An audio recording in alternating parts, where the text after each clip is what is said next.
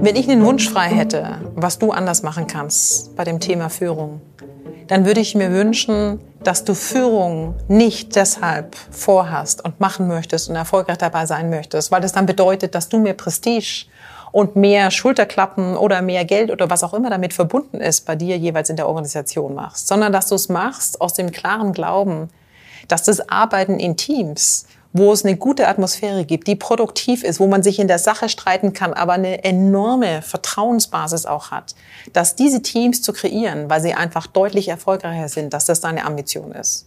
Und dass du auch bereit bist, dafür Dinge aufzugeben, um dann in einem zweiten Schritt einfach wieder viel mehr zu bekommen.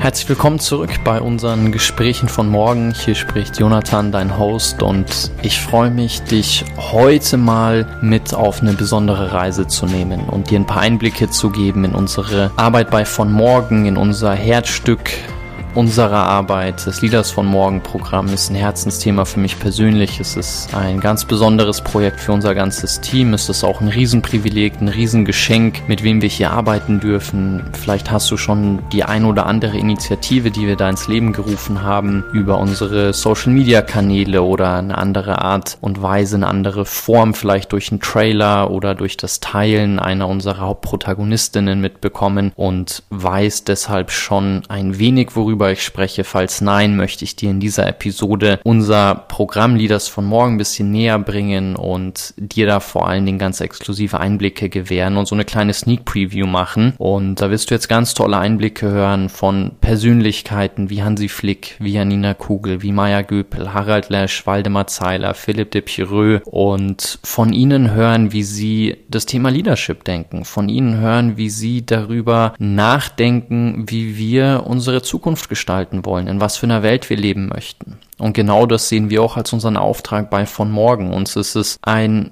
großes Anliegen, mit dir, mit all unseren Partnern, mit allen Unternehmen, mit denen wir arbeiten dürfen, genau auf diese Frage einzugehen und die großen zentralen Zukunftsthemen unserer Zeit aufzumachen und wirklich da tief einzutauchen und zu schauen, wie können wir es schaffen, diese Themen in der Tiefe zu durchdringen und gleichzeitig aber erstmal irgendwie einen Einstieg in das Thema finden. Bevor wir jetzt eintauchen, eine kleine Anmerkung noch für dich. Ich werde jetzt die nächsten Minuten das Leaders von Morgen Programm vorstellen und wenn du sagst, du willst einfach nur die O-Töne der Personen hören und vielleicht von Janina hören, wie sie Leadership und Management unterscheidet oder von Hansi hören, wie er eine Teamkultur etabliert oder von Waldemar, wie er die Wirtschaft neu denkt oder von Maya, Harald Lesch und Philipp der Piro ihre Gedanken zum Thema Leadership, dann kannst du natürlich jederzeit hier die paar Minuten überspringen und direkt eintauchen.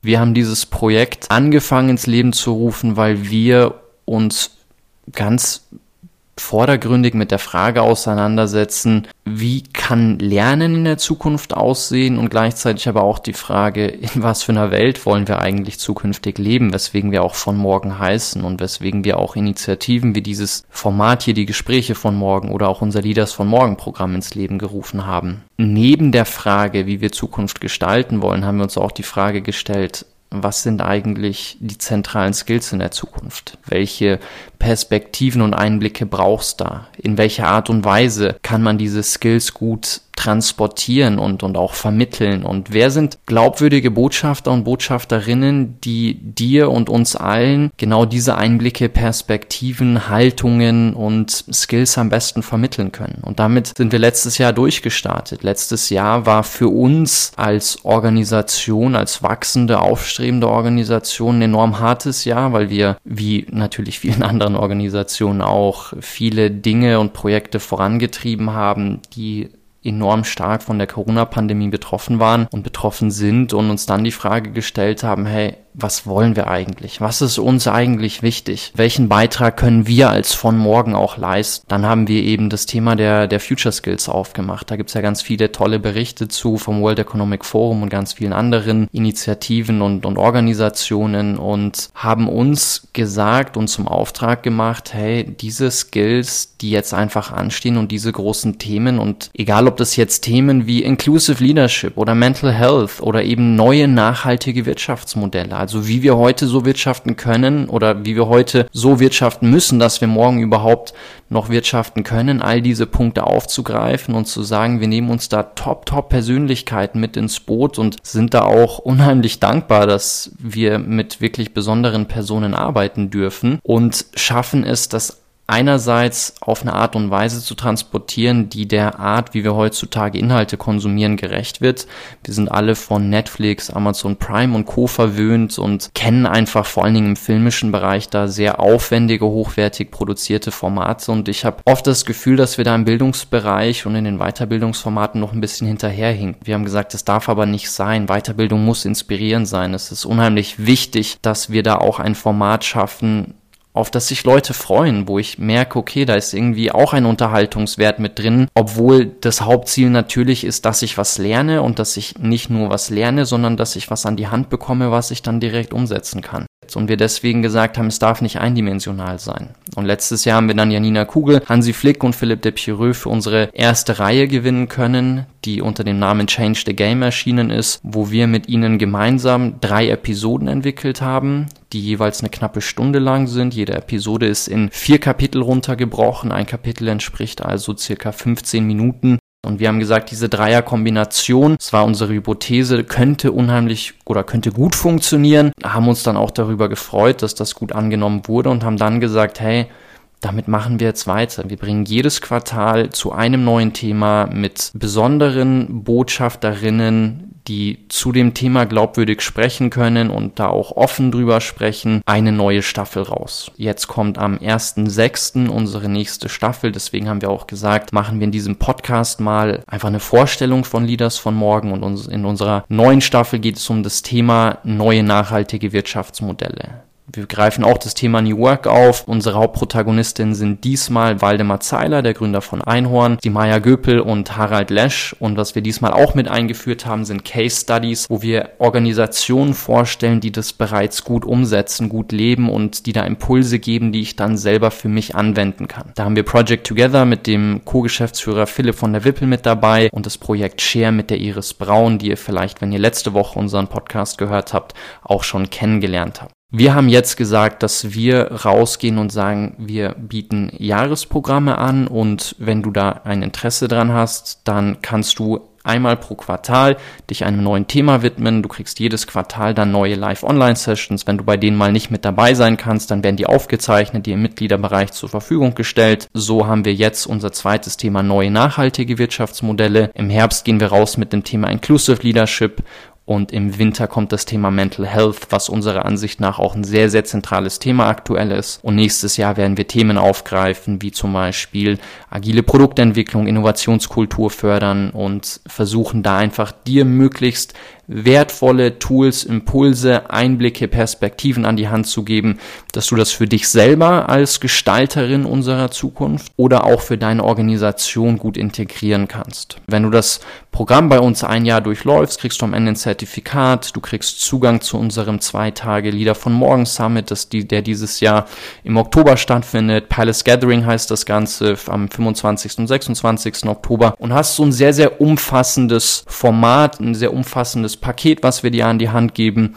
was du entweder für dich selber oder mit deiner Organisation durchlaufen kannst. Und das wollten wir dir einfach mal vorstellen und ich werde jetzt auch direkt in die Inhalte einsteigen. Würde mich freuen, wenn du sagst, das klingt spannend und vor allen Dingen die Impulse, die du jetzt gleich hier an die Hand bekommst, die sind für dich interessant. Meld dich einfach bei uns und dann können wir da in Austausch gehen und schauen, ob das für dich stimmig ist. Du kannst natürlich auch gerne mal auf die Website gehen, die du bei uns hier im Beschreibungstext unter leadersvonmorgen.com siehst und dir das Ganze anschauen und dann würden wir uns sehr freuen, da mit dir in Austausch zu treten. Das erste Thema, was wir uns jetzt anschauen, da wird Janina Kugel mit dir drüber sprechen oder dir Einblicke geben, was ist eigentlich Leadership und wie unterscheidet sich Leadership von Management? Ich glaube, bei Führung müssen wir wirklich ganz klar unterscheiden zwischen was ist Management und was ist Leadership. Die Begriffe werden sehr, sehr häufig durcheinander geschmissen. Aber du musst dir einfach überlegen, Management ist für mich, wenn jemand verantwortlich ist für ein Team und dieses Team erledigt Aufgaben, erreicht Ergebnisse, steuert Projekte, entwickelt neue Produkte und es wird dafür gesorgt, dass das genau getan wird. Leadership ist aber ein bisschen mehr. Das bedeutet gleichzeitig auch zu haben und darüber nachzudenken, was ist denn die Vision, die du erreichen möchtest? Was sind denn die langfristigen Ziele? Was ist der Kontext? Und das erfordert unterschiedliche Dinge. Das heißt, meine Aspiration, was möchte ich für eine Führungskraft werden, war immer sehr, sehr stark von dem getrieben, dass ich viele Dinge gesehen habe, von denen ich mir dachte, die kann man auch anders tun. Die kann man auch anders erfolgreicher tun. Und wir können Dinge auch verändern und wir müssen Dinge verändern, wenn wir mit der Zeit gehen wollen und wenn wir vor allem wettbewerbsfähig bleiben wollen. Und deshalb war ich immer sehr, sehr getrieben von der Gedanke und von der Frage, wie bekomme ich Leute davon überzeugt, diese Reise mit mir zu gehen? Weil wenn Dinge gut laufen, dann hörst du natürlich wahnsinnig häufig, die erste Sache ist, warum läuft doch eigentlich alles gut? Warum soll man denn irgendwie was anderes machen? Also das heißt, den Schritt zu gehen, um zu sagen, es ist gut, wie es läuft. Aber es könnte besser sein, wenn wir es anders tun würden. Und es wird vor allem in der Zukunft deutlich nachhaltiger sein, wenn wir es nochmal anders gestalten. Und das bedeutet, dass du zuhören musst, warum wollen die Leute diesen Weg nicht gehen? Was sind eigentlich letztendlich die Ängste, die sie haben? Warum gibt es da ein bisschen Skeptik? Weil das ist übrigens der größte Treiber davon, warum Leute nicht mitgehen wollen. Die haben meistens Angst vor irgendetwas. Oder es ist aber auch gerade so wahnsinnig gemütlich, das zu tun. Und dann diese Schritte zu gehen und mit dem, was ich vorher auch schon gesagt habe, sich zu überlegen, in welcher Audience, mit welchen Stakeholdern kannst du was diskutieren und was ist für die jeweils wichtig. Das ist in eigentlich im Prinzip die Grundprinzipie dafür, dass du Dinge anders gestalten kannst. Und ich glaube, wenn du das auch noch sehr authentisch machst, das heißt, wenn die Leute wirklich hören und spüren und merken, dass die Dinge, die du erzählst, für die du einstehst und die du tust, immer gleich sind, dann gehen sie auf diese Reise auch mit dir. Was nicht funktioniert ist, wenn du irgendetwas sagst, aber was anderes tust. Man kann sich immer mal entschuldigen, man kann immer mal sagen, auch das ist für mich nochmal ein Lernprozess.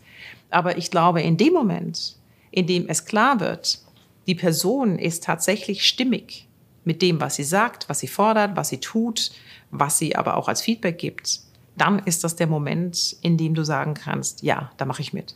Und wenn du das erreichen möchtest, dann musst du dir überlegen, was bedeutet das, was du erreichen möchtest für dich, was bedeutet das für dein Team und was bedeutet das für die Dinge, die du tun musst und für die Leute, die du mitnehmen musst.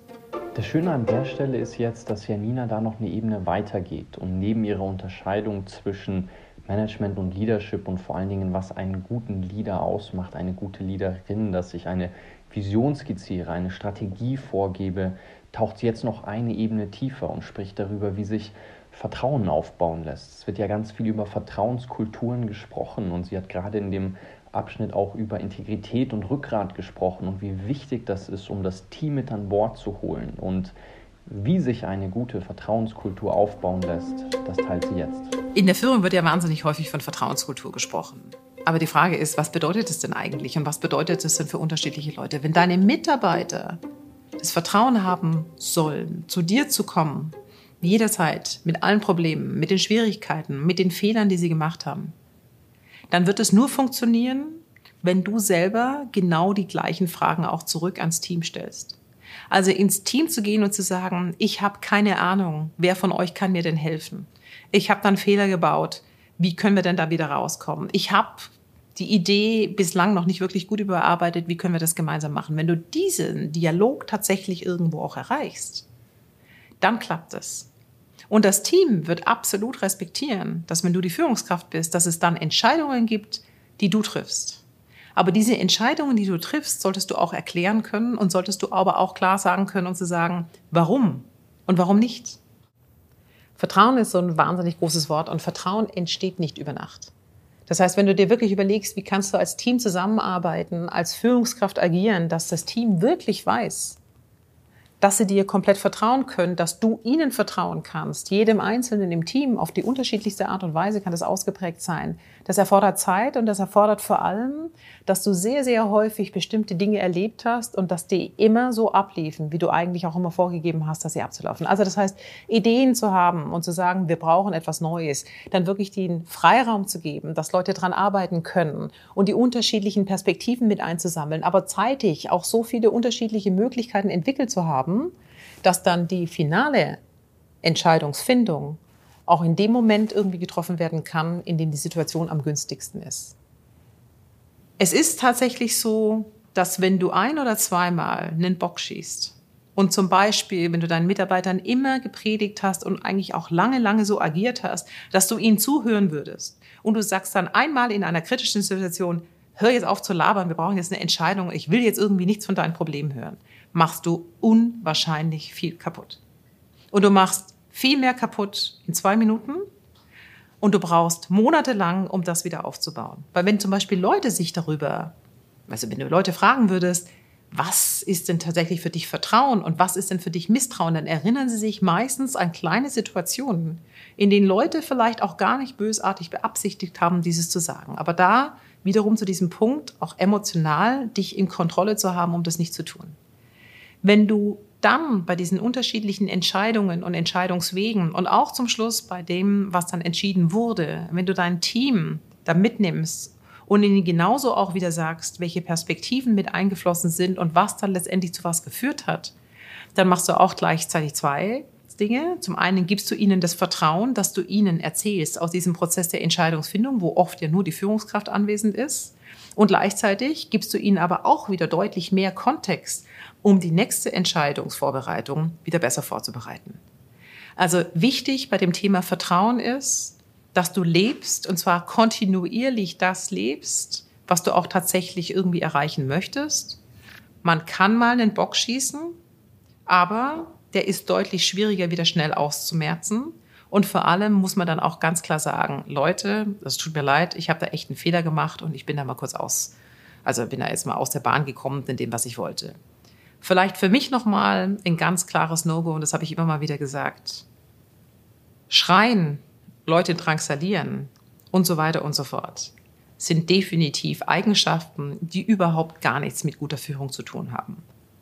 Und wenn du das tatsächlich als Impuls in dir spüren solltest, dass du ab und zu mal im Kopf ausrastest, dann raste im Kopf aus, geh aus dem Raum oder finde andere Mechanismen, dass du diese negative Energie loswirst. Aber tu das nicht vor deinem Team, damit zerstörst du viel, viel mehr, als du wieder aufbauen kannst. Das Thema Vertrauen und Loyalität ist auch ein Thema, was für Hansi Flick in seiner Arbeit einen ganz, ganz zentralen Stellenwert hat, so eine ganz hohe Bedeutung. Hansi spricht gern über drei Punkte, die ihm in der Zusammenarbeit mit Organisation, mit seinem Team besonders wichtig sind. Das ist einmal eben Vertrauen und Loyalität. Das ist das Thema der Qualität. Welche Kompetenzen sind da, dass man gemeinsam erfolgreich sein kann? Und dann ganz entscheidend, dass man aber auch zusammen Spaß hat, wenn man was zusammen anpackt. Wie Hansi das jetzt im Fußballbereich macht und wie er das Thema Teamaufbau welche Hebel ich da habe, wie er das denkt und wie er das vor allen Dingen geschafft hat, in den Fußballbereich zu übertragen, wo man doch eher von einem Haifischbecken-Kontext, wo man darüber spricht, dass es große Egos gibt und Hansi für mich jemand ist, der ganz besondere menschliche Werte hat. Wie er das denkt, das hören wir jetzt von ihm. Für jede Führungskraft ist es eine Grundvoraussetzung, eine gute Voraussetzung, Vertrauen in sein Team zu haben. Und wenn du ein Team zusammenstellst, hast du den größten Hebel ähm, nehme ich den jetzt rein in mein Team oder nicht in mein Team. Aber wenn er mal drin ist, ist es schwierig, da wieder, wieder Veränderungen zu, vorzunehmen. Äh, das war bei der Nationalmannschaft einfacher. Da hast du mal ein Länderspiel gehabt und wenn du sagst, okay, das passt nicht, dann hast du ihn halt nicht mehr eingeladen. Jetzt ist es so, äh, und ist auch natürlich, wenn du äh, im normalen Arbeitsverhältnis bist, ist es auch so, wenn du, den größten Hebel hast du dann, wenn du jemand einstellst. Deswegen mach dir vorher Gedanken, wenn du haben möchtest und dann versucht, die richtige Leute in dein Team zu holen. Und im Fußball gehört halt Dynamik, Intensität halt mit dazu. Und ähm, ja, und das, das, war, das war der Fall. Und, und äh, da muss ich auch sagen, dann entwickelt sich was. Und dann, dann siehst du als Trainer natürlich auch, dass die Mannschaft auf dem, auf dem richtigen Weg ist. Ja? Und äh, auch, es gibt ein Vertrauen ja, in die Mannschaft, die Mannschaft natürlich auch Vertrauen in den Trainerstab. Es kommt, wenn die Siege kommen, es kommt Vertrauen in die eigene Stärke mit dazu. Und äh, das ist irgendwo ein Kreislauf. Und das ist ganz wichtig, ja, weil natürlich jeder, ähm, ja, auch, auch diese Top-Profis, diese Weltklasse-Spieler natürlich auch äh, nochmal einen Tick besser sind, wenn sie, wenn sie einfach auch Vertrauen in ihre eigene Qualität, in ihre eigene Leistung haben. Und äh, dann natürlich auch einer da ist, der ja, der ihnen das Vertrauen schenkt und sie wissen, er meint es ehrlich. Und äh, ja, Udo Lattek hat immer mal gesagt, ich mache meine Spieler lieber einen Kopf größer. Und letztendlich ist es auch so. Letztendlich ist es so, dass, dass ein Spieler wissen muss, wie stark er ist und äh, er braucht die Unterstützung und Support. Äh, klar ist es natürlich auch wichtig, dass man Dinge klar anspricht, dass man sagt, okay, hör zu, da und da bin ich nicht so zufrieden, aber daran arbeiten wir. Ja, gleichzeitig auf der einen Seite sagen, hey, das sind deine Mängel, aber hey, wir machen es gemeinsam. Ja, ich, ich unterstütze dich dabei. Neben der Teamebene gibt es im Führungskontext einen Bereich, der mich persönlich schon sehr lange beschäftigt, den ich unheimlich spannend und faszinierend finde. Da geht es um die Frage der, der Handlungsmotivation. Wieso tue ich das, was ich tue? Wieso hat das, was mir wichtig ist, so einen hohen Stellenwert für mich im Leben? Und woher kommt dieser Antrieb, wenn ich sage, ich will gestalten, ich will oder ich bin jemand, der in einer Funktion ist, wo ich Entscheidungen treffen darf und durch diese Entscheidungen die Welt, in der wir Menschen leben, auch maßgeblich mit beeinflussen kann, je nachdem natürlich, auf welcher Ebene und in welchem Bereich ich da unterwegs bin. Aber eine Person, die hier sehr klar, sehr schön drüber spricht, ist Maya Göpel. Maya spricht über die Initialzündungen auf persönlicher Ebene und spricht da auch aus ihrer eigenen Erfahrung heraus, wieso sie das tut, was sie tut. Und sie ist jemand durch ihr Buch Unsere Welt neu denken. Vielleicht hast du es gelesen, ich kann es dir nur empfehlen. Bin auch selber schon sehr gespannt auf ihr neues Buch, das im Herbst rauskommt. Und ja, Maya ist eben jemand, die da unheimlich klare Gedanken zu fassen kann und hier auch sehr, sehr persönlich eintaucht und über die Momente spricht, die für sie in ihrer eigenen Entwicklung ganz besonders prägend waren und wo sie auch darüber spricht, was es bei anderen auslösen müsste, beziehungsweise was bräuchte es, dass ich sage, okay, und jetzt mache ich was anders. Die Frage danach, ähm, wann eigentlich ja, der Wille, Dinge auch in Frage zu stellen und anders zu machen, entsteht, die ist eine total spannende. Und jede und jede, jeder hat so sein eigenes Initiationsmomentum. Ähm, manchmal sind das total faszinierende, inspirierende Menschen, die wir treffen. Oder es ist ganz häufig tatsächlich eine Krise. Also Versterben von jemandem, der einem nahe steht oder die einem nahe stand. Es ist ganz häufig so dieses Aufrütteln und Nachdenken worum geht es eigentlich? Was ist eigentlich wirklich wichtig? Ähm, manchmal sind es die Kinder am Armbrotisch, die auf einmal auf der Straße stehen und sagen, was machst du denn den ganzen Tag? Und was hat das mit meiner Zukunft zu tun? Und machst du dir darüber auch ausreichend Gedanken? Ähm, Im Prinzip ist es egal. Im Prinzip geht es ja eher darum zu sagen, ich habe eine Einladung bekommen. Ich habe eine Einladung bekommen, hinzuschauen. Ich habe eine Einladung bekommen, Verantwortung zu übernehmen. Ich habe eine Einladung bekommen, das aus mir rauszuholen, was in mir angelegt ist. Und ähm, das kann auch was Fragendes haben. Ich brauche nicht immer alle Antworten, sondern wie schaffen wir nachhaltiges Wirtschaften, nachhaltige Gesellschaften im 21. Jahrhundert, ist der Suchprozess, der jetzt ansteht. Und je mehr wir da eben sehr tieferen Kompass-Einstellungen folgen, umso eher kommen wir ehrlich in die Richtung, auch nach den Lösungen zu suchen, die tatsächlich helfen können. Und ich habe öfter schon überlegt, ob es bei mir so ein ganz klares Momentum gab, ähm, wo ich das festmachen könnte. Aber ich glaube, es waren eher unterschiedliche Einflüsse einfach in, in meiner Jugend und in meiner Kindheit, ähm, an die ich mich erinnere. Das eine war auf alle Fälle Tschernobyl, weil ich das so komisch fand, dieses ein Unfall in einem anderen Teil der Welt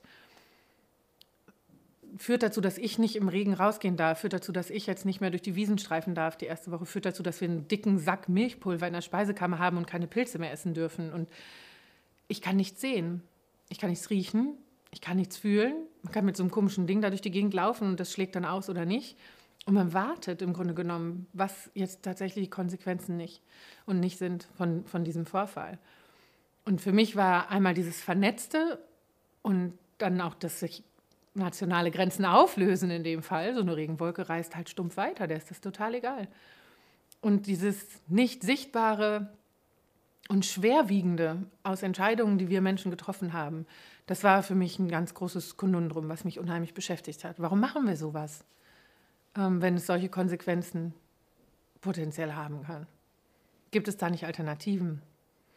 Und die anderen Sachen waren stark die Friedensbewegung, die mich auch sehr, sehr stark geprägt hat. Ähm, das waren die ersten Golfkriege, hatten wir ja schon mehrere davon in den 90er Jahren.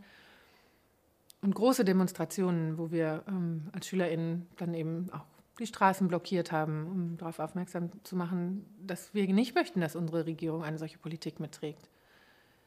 Ähm, was unheimlich eindrucksvoll war, waren die damals vernetzten Friedensmärsche in unterschiedlichsten Ländern gleichzeitig und dann auf diesen Leinwänden die Verkündung darüber, dass an dem Ort 700.000 gerade auf der Straße sind und hier 1,2 Millionen und dieses Gefühl von Verbundenheit und Menschlichkeit und dem gemeinsamen Wunsch für etwas zu sein. Und den spüre ich immer wieder, wenn äh, ich mich traue, auf dieser tieferen Ebene als Mensch zu sprechen, wenn ich mich traue, aus Rollen rauszutreten und auch mal Gefühle zu zeigen, Verunsicherung zu zeigen, Sorge zu zeigen oder auch einfach mal zu lachen und zu sagen, das kann nicht wahr sein oder das muss doch möglich sein. Und deshalb dieses, was uns Menschen ja ausmacht, das Ansteckende, das Energetische, das Verbindende, was jenseits von Worten, was jenseits von offiziellen Prozessen immer da ist, zu leben, mehr einzuladen und sich auf das ein Stück weit auch zu verlassen, das war für mich immer wieder diese antreibende Kraft und dieses Glauben an das menschliche Potenzial. Das wäre doch gelacht. Wenn wir sehen können, dass das jetzt so nicht so richtig gut weiterläuft, warum sollten wir es dann nicht anders machen? Vor allem, wenn es so viele Alternativen gibt. Ich weiß nicht, wie es dir geht, aber ich bin ein Riesenfan von Mayas Gedanken dass sie sagt, der Glaube an das menschliche Potenzial und auch diese Einladungen, die sie ausspricht, dass sie sagt, hey, ich habe eine Einladung bekommen und ich habe eine Einladung bekommen, mit anzupacken. Ich habe eine Einladung bekommen, Dinge anders zu machen. Ich habe eine Einladung bekommen, eben Wirtschaft anders zu denken und das mit meinem Team zu gestalten. Und ich denke, ganz entscheidend ist es, dann auf die konkrete Ebene zu gehen und sich die Frage zu stellen. Und das ist auch eine Frage, die wir, wir beantworten wollen. Wie genau kann das jetzt aussehen? Und ich habe dir mal hier ein exemplarisches Beispiel rausgesucht von Philipp, Philipp de Pireux, dem Gründer von Adventure, der darüber spricht, und das ist uns auch wichtig, immer hier in den Transfer einzutauchen und wirklich Best Practice Sharing zu betreiben. Und Philipp spricht hier darüber, wie sie bei Adventure ein Gildensystem eingeführt haben, um neue Initiativen ins Leben zu rufen, um Innovation zu fördern. Wie sie das genau machen, wie das dort aussieht und wie du das auch umsetzen kannst, das teilt jetzt Philipp mit dir. Und was wir bei Adventure auch entwickelt haben, das sind zum Beispiel Gilden. Das hat auch sehr stark mit Unternehmensentwicklung, aber auch mit Lernen zu tun. Also was ist eine Gilde als Beispiel? Ähm, um eine Gilde zu bilden, müssen sich mindestens drei Mitarbeiterinnen und Mitarbeiter zusammenschließen und die müssen sich ein Thema auswählen, ja, woran sie arbeiten. So, dann kriegen sie, ich sag mal, zehn Stunden Zeit, um an diesem Thema zu arbeiten. Und dann gibt es alle drei Monate ein Gildengate. Das ist sowieso eine Art Investmentkomitee. Ja. In dem Investmentkomitee sitze ich. Ich bin so, sozusagen ständiges Mitglied als CEO und dann gibt, sitzen da noch vier andere äh, Mitarbeiterinnen und Mitarbeiter. Und dann müssen die, muss dieses Gildenteam aus mindestens drei Personen in diesem Investment Board die Idee, an den sie arbeiten, vorstellen. Das kann sein, dass das ein Thema ist im Bereich Nachhaltigkeit. Das kann sein, dass man zum Beispiel sagt, hey, ähm, wir haben jetzt ähm, das Thema Kryptowährung entdeckt und wir glauben, dass das für unser Business wichtig ist. Wir haben aber keine Ahnung davon. Ja, wir wollen uns jetzt da reinfräsen. Ja, wir haben das Thema Robotics, dass wir sagen, hey, wie können wir irgendwie Robotics auf unseren Projekten einsetzen? So, wir haben dort eigentlich keinen Plan. Und anstatt jetzt externen Research zu machen oder irgendwie einen Robotics-Spezialisten ein, einzukaufen, ja, findet sich dann ein Team, was sagt, hey, das Thema Robotics versuchen wir erstmal zu verstehen. Ähm, das, was wir dann verstanden haben, versuchen wir an die Mitarbeiter weiterzugeben und versuchen es natürlich in unsere Projektarbeit mit einzufließen, natürlich irgendwann auch ein Geschäftsmodell dann daraus zu entwickeln. Es gibt aber auch Dinge wie zum Beispiel eine Nachhaltigkeitsinitiative, die aus den Gilden raus entstanden ist. Die bringt natürlich kein Geschäft, aber die bringt uns eben dazu, noch nachhaltiger, sozialer und ökologischer entsprechend zu arbeiten. So, und dann kommen die Mitarbeiter und Mitarbeiterinnen dann vor dieses Gildengate und dort pitchen sie dann, wie vom Investmentkomitee beim Startup ja, und sagen, hey, das war unsere Idee, das haben wir jetzt gemacht, das ist die Roadmap und wir brauchen so und so viel Mitarbeiterressourcen, ich sag mal 40 Tage vielleicht, also schon auch relevant, ja, 40 Tage und wir wollen in den 40 Tagen das und das Ziel erreichen und wir brauchen vielleicht noch externe, externes Budget von 5000 Euro, um jetzt noch irgendwas zu tun. So, und dann entscheidet es in dieses Gildengate sozusagen, das Investmentkomitee, sind dann meistens so zehn Pitches, ja, wo wir dann sagen, okay, wir haben ein festes Budget an Tagen, ein festes Budget an Geld und das verteilen wir dann sozusagen an die einzelnen Gilden. Und so schaffen wir es natürlich, ich sag mal selber, uns immer wieder neu zu erfinden, selber auch aktiv zu lernen und zwar nicht nur durch eine Frontbeschallung. Das ist natürlich auch wichtig. Ne? Ansätze, dass man irgendwie äh, zu, dass man irgendwie an Schulungen teilnimmt, dass man natürlich an äh, tollen Webformaten teilnimmt, ja, wo man natürlich äh, dann auch in Sachen Leadership, in Sachen Change, in Sachen was auch immer, ja, ähm, auch Best Practice Beispiele, auch gute War Stories mitkriegt, aber vor allen Dingen glaube ich, dass ähm, ein Kernlerneffekt dadurch besteht in einem Unternehmen, wenn die Leute, wenn es einfach Leute gibt, die, die das sozusagen live erlebbar machen und dann auch andere Leute mitmachen lassen und es dann auch wieder relevant für ihre Arbeit machen lässt. Und da ist das Gildensystem, was wir vor drei Jahren implementiert haben, ähm, hat sich sehr, sehr gut bewährt. Die Sequenz, die du gerade gehört hast, die nennen wir bei uns Leaders von morgen Toolboxen. Und eine Toolbox ist für uns immer was, wo wir sagen, das ist eine ganz klare Anleitung, wo wir auch in unseren Workbooks das Ganze nochmal zusammenfassen, wo du dich dann hinsetzen kannst und anfangen kannst, dir da selber was zu überlegen, das auszuarbeiten und den Transfer dann auf deinen Alltag selber hinbekommen kannst, damit du das dann auch wirklich, wirklich in deine Praxis übertragen kannst. Und das war gerade so eine Toolbox. Und das haben wir in jeder Episode, in jeder Stadt Staffel mehrfach integriert, dass es auch wirklich immer diese Hands-on-Ebene geht. Und wenn wir schon über Handlungsspielräume sprechen, dann freue ich mich auch, dass Waldemar Zeiler, der Gründer von Einhorn, genau in dieses Thema sehr tief eintaucht und darüber spricht, dass die Handlungsspielräume häufig viel größer sind, als wir das anzunehmen glauben, als wir meinen, dass sie sind. Und dass er auch wirklich sagt, hey, Wirtschaft kann anders sein. Wirtschaft muss nicht so sein, wie wir es gerade erleben. Er sagt, es ist einfach ein Konstrukt, was wir uns zusammengebaut haben. Und da ist er für mich jemand, auch mit seinem Buch an Fuck the Economy und seinen doch sehr ich würde nicht sagen umstritten, aber zumindest sehr, sehr klaren, in manchen Fällen polarisierenden Gedanken. Jemand, wo ich sage, wow, der zeigt klare Kante, der hat ganz klare Werte, über die er auch spricht. Also er skizziert auch in den, in den Leaders von morgen ganz klar die Einhornwerte und wie man als Unternehmen, auch als Person an so einen Punkt kommen kann, zu sagen, welche Werte entwickle ich, wofür stehe ich und wie nutze ich diese Werte dann, um aktiv gestaltend meine Handlungsspielräume auch zu nutzen.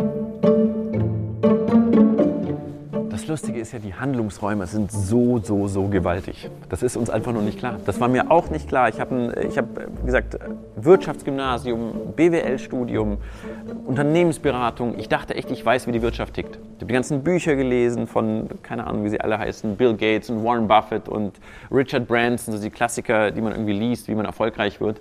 Ähm, und du glaubst wirklich, dass das so funktioniert und dass das der einzige Weg ist.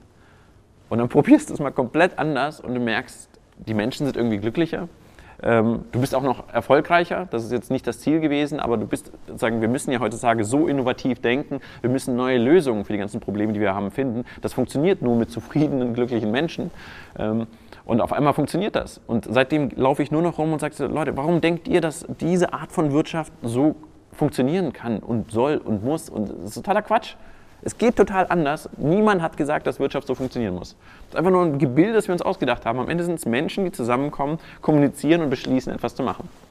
Niemand hat gesagt, dass wir ein BWL-Handbuch auswendig lernen müssen, dass wir irgendwelche ähm, ökonomischen alten Theorien verfolgen müssen und so Angebot und Nachfrage und das sind die Kurven, alles, was ich aus meinem äh, BWL-Studium kenne. Ähm, alles Quatsch. Lasst uns mal wirklich eine Bestandsaufnahme machen, wo stehen wir gerade auf der Welt, was brauchen wir, was brauchen die Menschen. Ähm, und dann lasst uns überlegen, wie wir uns ein Fahrrad zusammenbauen oder ein Kondom bauen oder ein Tampon oder was auch immer.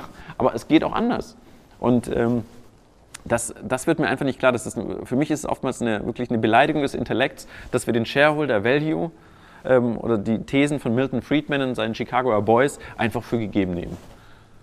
Das war damals eine radikale Idee. Das Lustige ist, heutzutage denkt ihr, das ist normal, aber damals, als Milton Friedman ähm, bei äh, Ronald Reagan saß und Margaret Thatcher und wie auch immer, das war eine höchst radikale Idee. Das hätte auch in eine andere Richtung gehen können. Und auf einmal wurde das halt so übernommen und alle haben das so gedacht. Und wir Menschen hier super toll im, im Sachen besser machen. Ja? Wir können sozusagen unser Skillset, wenn einer uns eine Regel vorgibt, dann fangen wir an, darin besser zu werden. Wir spielen nach den Regeln, wir werden richtig, richtig gut.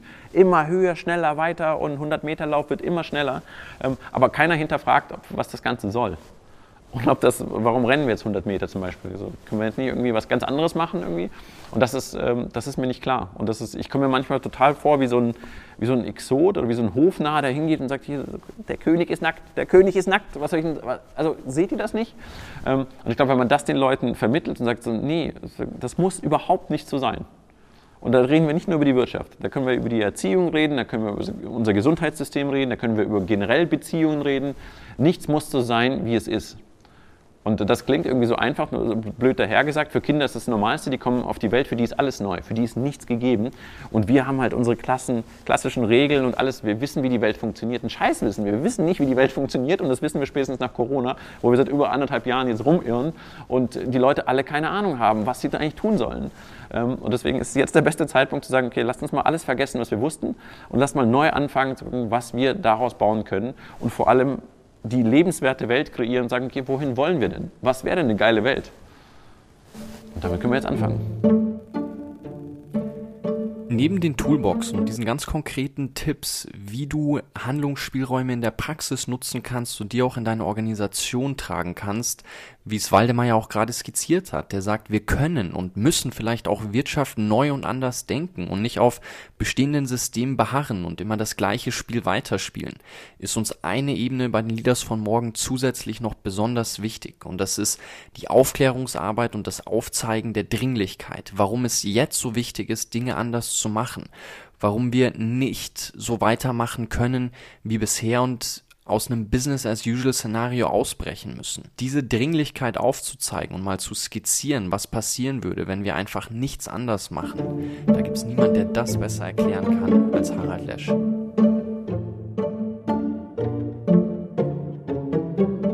Was passiert, wenn nichts passiert? Also wenn wir einfach so weitermachen wie bisher, Business-as-usual-Szenario wird es ja gerne genannt, dann würde ich, um es kurz zu sagen, sagen, dann wird Folgendes passieren. Das Eis in der Arktis wird weiter schmelzen und aus dem Eis, aus dem weißen Eis wird dunkles Wasser. Der Permafrost in Sibirien wird weiter auftauen und aus diesem Permafrost wird Methan in die Atmosphäre aufsteigen. Die Meere werden wärmer werden und weil sie immer mehr Kohlendioxid aufnehmen müssen, werden sie immer saurer. Die Strömungen der Atmosphäre werden noch instabiler werden. Aufgrund der Erhöhung der Temperatur, denn sie wird sich erhöhen, wird immer mehr Luftfeuchtigkeit entstehen, immer mehr Wasser in die Atmosphäre kommen. Das wären sozusagen die einfachsten natürlichen Reaktionen auf eine zunehmende Erwärmung. Und diese zunehmende Erwärmung hat ja damit zu tun, ähm, dass es Effekte gibt, die mit unserem Wollen, Hoffnungen, Visionen und Träumen überhaupt nichts zu tun haben. Ich rede hier von einem Teil der Welt, der den meisten von euch wahrscheinlich nur aus der Schule bekannt ist. Und das war schon damals langweilig. Also dieser Anteil ist einfach im Grunde genommen nur langweilig, weil ich rede von dem, was da ist. Das sind die Naturgesetze, mit denen, über die man allerdings nicht so verhandeln kann wie Gesetze, die von, zum Beispiel von uns geschrieben werden im Parlament oder Gesetze, die ähm, in Gerichten verhandelt werden, wo man sagen kann, Mensch, wenn ich jetzt was sage, ähm, dann kriege ich doch irgendwie, vielleicht kann man das mildernde Umstände oder sowas. In dem Gerichtsverfahren, von dem ich jetzt spreche, gibt es weder mildernde Umstände noch im Zweifel für den Angeklagten noch irgendwelche Deals im Hintergrund. Es gibt auch keine Kronzeugenregelung. Es gibt nur dieses erbarmungsfreie Urteil der Naturgesetze, dass nämlich, wenn es wärmer wird, Wasser mehr Volumen einnimmt, das heißt, der Meeresspiegel steigt.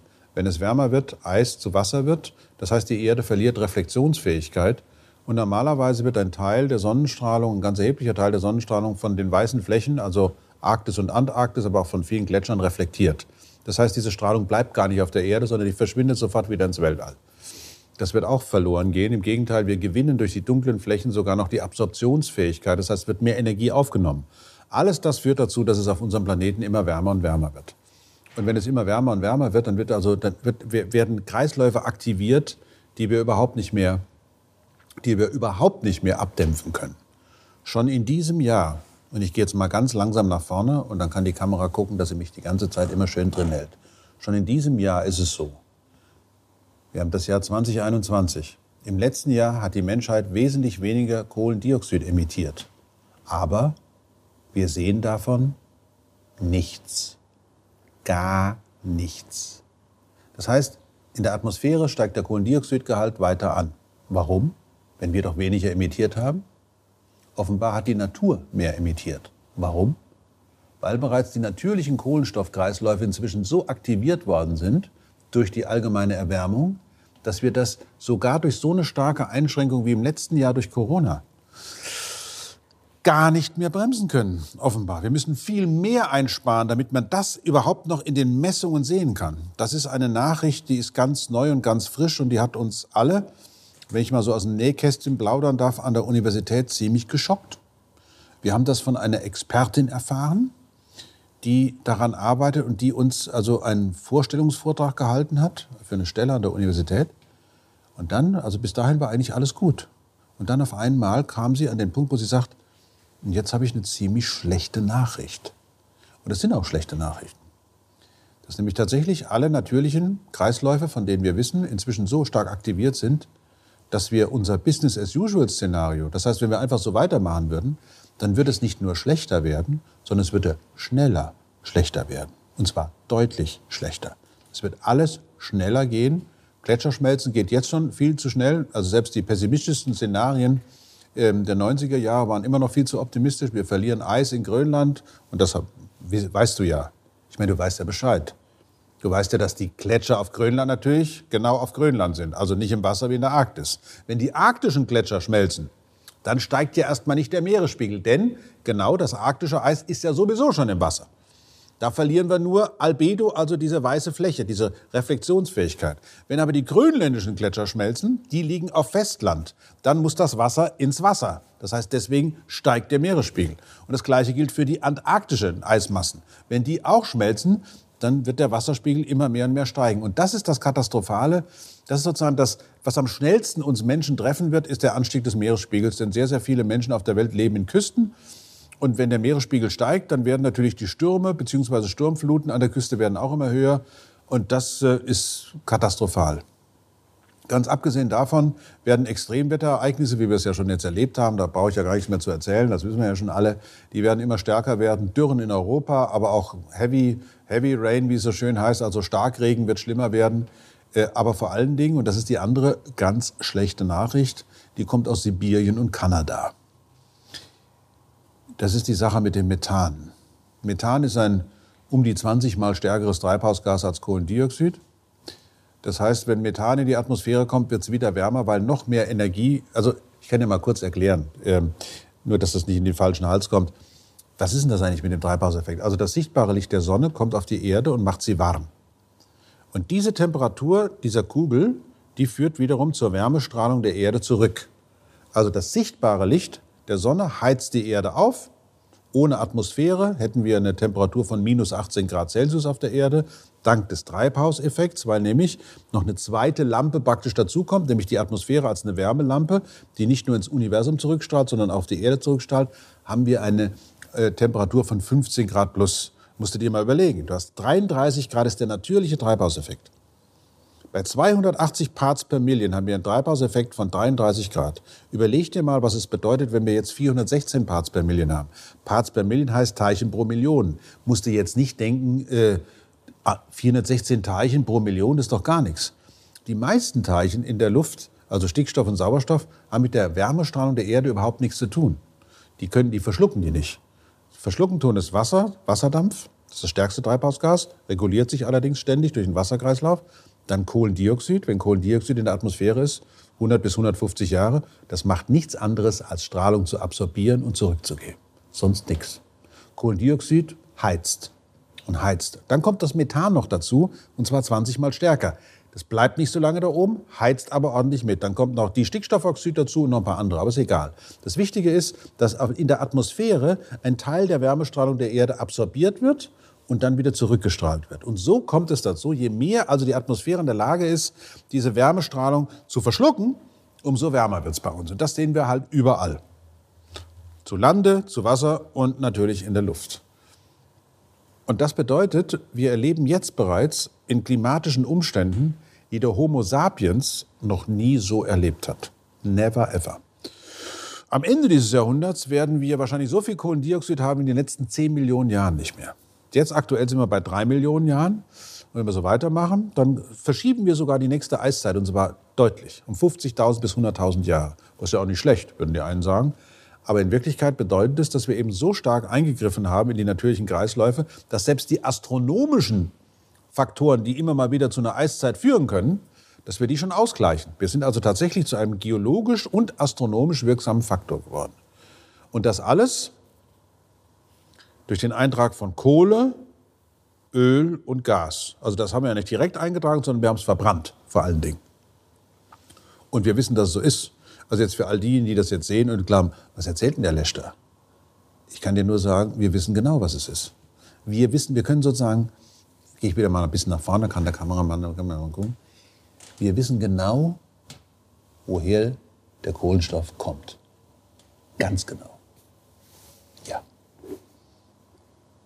Ich inszeniere das jetzt ein bisschen so, weil ähm, man, redet, man redet ungern darüber, über Kernphysik, ich weiß. Aber wir wissen es wirklich. Und für alle diejenigen, die es wissen wollen, die gucken mal nach unter einer Suchmaschine, deren Name nicht genannt werden muss, in einem Lexikon, dessen Name auch nicht genannt werden muss, unter dem Begriff Süßeffekt. Da könnt ihr sehen, dass wir wirklich ganz genau wissen, dass die Erhöhung des Kohlendioxids seit dem Beginn der Industrialisierung alleine und nur auf den anthropogenen Einfluss zurückzuführen ist. Nur wir waren das. Tatsächlich. Ich gehe wieder zurück. So. Das musste mal gesagt werden. Also, wenn wir nicht aufhören mit dem bisher dem Business as usual, die Zeiten werden heiß, unerfreulich, es wird schwere Konflikte geben ums Wasser, es wird schwere Konflikte geben um Lebensraum an den Küsten, es wird schwere Konflikte geben um Migrationsströme und es wird eine Welt werden, die wir nicht haben wollen. Auf keinen Fall. Muss man erstmal verdauen. Da geht es dir vermutlich wie mir und, und vielen anderen. Das sind Punkte, die man nicht unbedingt gerne hört. Ich glaube, wenn es um die Zukunft geht, da sind wir alle lieber optimistisch unterwegs und hören Dinge, auf die wir uns freuen dürfen, statt von Harald Lesch zu hören, dass es eine Welt werden könnte, die wir nicht unbedingt haben wollen. Gleichzeitig gibt es auch bei ihm ganz viele Dinge, die ihn zuversichtlich stimmen, auf die er sich freut, die er mit uns teilt. Und es ist trotzdem wichtig, wenn wir Zukunft gestalten wollen, zu wissen, was läuft und was die Auswirkungen von unserem Handeln und unserem aktuellen Wirtschaften sind, um dann zu überlegen, was für eine Welt wollen wir eigentlich, welche Spielräume haben wir und wie können wir diese Spielräume nutzen? Ich will dich hier unbedingt mit einem positiven Gefühl aus der Episode verabschieden. Ich hoffe, dass sie dir gut gefallen hat und dass du ganz viele wertvolle Impulse für dich mitnehmen konntest, die dich dazu verleiten, auch zu sagen, hey, das war so interessant, ich möchte unbedingt mal mit, mit uns, mit euch in Kontakt treten, weil es dir auch wichtig ist zu sagen, du willst diesen Spirit in deine Organisation tragen und in deinem Leben haben und da kannst du über alle unsere Social Media Kanäle oder auch über die Kontaktdaten hier in unserem Beschreibungstext dich gerne bei uns melden. Da würden wir uns sehr freuen. Und zum Abschluss habe ich noch für dich zwei positive Appelle und Wünsche, die ich dir mit auf den Weg geben möchte. Die kommen von Philipp de Pierreux und von Hansi Flick. Ja, mein Wunsch für die Führungskräfte und Führungsgenerationen für morgen, mein Wunsch, sage ich mal, an dich sozusagen, auch vielleicht auch meine Erwartungen an dich. Ja, wirklich mehr zu machen, als nur Führungskraft zu sein. Also mehr zu machen, als nur äh, ans eigene Unternehmen, an die eigene Karriere zu denken, sondern wirklich zu schauen, ich, ich sage das immer so ein bisschen, ähm, am eigenen Purpose zu arbeiten. Also was ist, was kann dein persönlicher Purpose sein, den du für dich auch mit der Gruppe zusammen, mit, sage ich mal, deiner deiner Familie, deinem Umfeld und den du vielleicht auch sogar in die Arbeit tragen kannst, wo du in der Arbeit Menschen motivieren kannst, wo du einen guten Beitrag für die nächsten Generationen äh, leisten kannst. Damit meine ich jetzt nicht ein kleines Sozialprojekt, ja, wo man sagt, okay, da spendet man irgendwie jedes Jahr vielleicht 200 oder 500 Euro hin oder so, sondern schon auch mehr was kannst du eigentlich mit deiner Arbeitskraft auch noch machen, ja, neben deiner eigentlichen Arbeit und was kannst du wirklich tun, um die Welt auch äh, zu einem besseren, um zu einem besseren Ort zu machen, ja. Und das ist also mein Appell auch an dich, darüber nachzudenken und ähm, da natürlich, äh, wenn du den Purpose gefunden hast, den mutig, ambitioniert und voller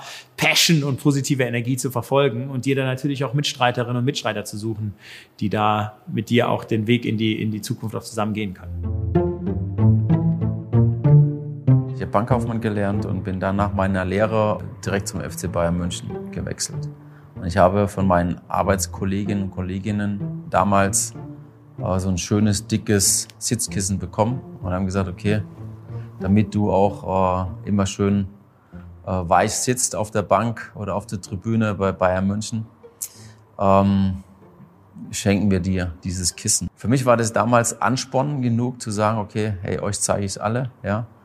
Und ich finde, das ist so eine Sache, die jeder für sich einfach auch Vertrauen in seine eigene Qualität, Vertrauen in seine eigene Stärke, nicht von anderen aufschwätzen zu lassen, ja, ähm, einreden zu lassen, ja, dass man es nicht kann, sondern vertrau in deine Stärke, vertrau äh, in dem, was in dir steckt und vor allen Dingen sei immer offen für, für sei neugierig, äh, um dazu zu lernen und ähm, mach deinen eigenen Weg. Ja, nicht den Weg, den andere gerne äh, sehen würden, äh, den anderen gerecht zu werden, sondern alleine nur das, was dich tief im Herzen auch bewegt.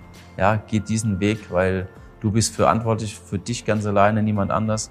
Du bist verantwortlich für deine, für dein Leben, für deine Zukunft und mach das Beste aus dem Ganzen.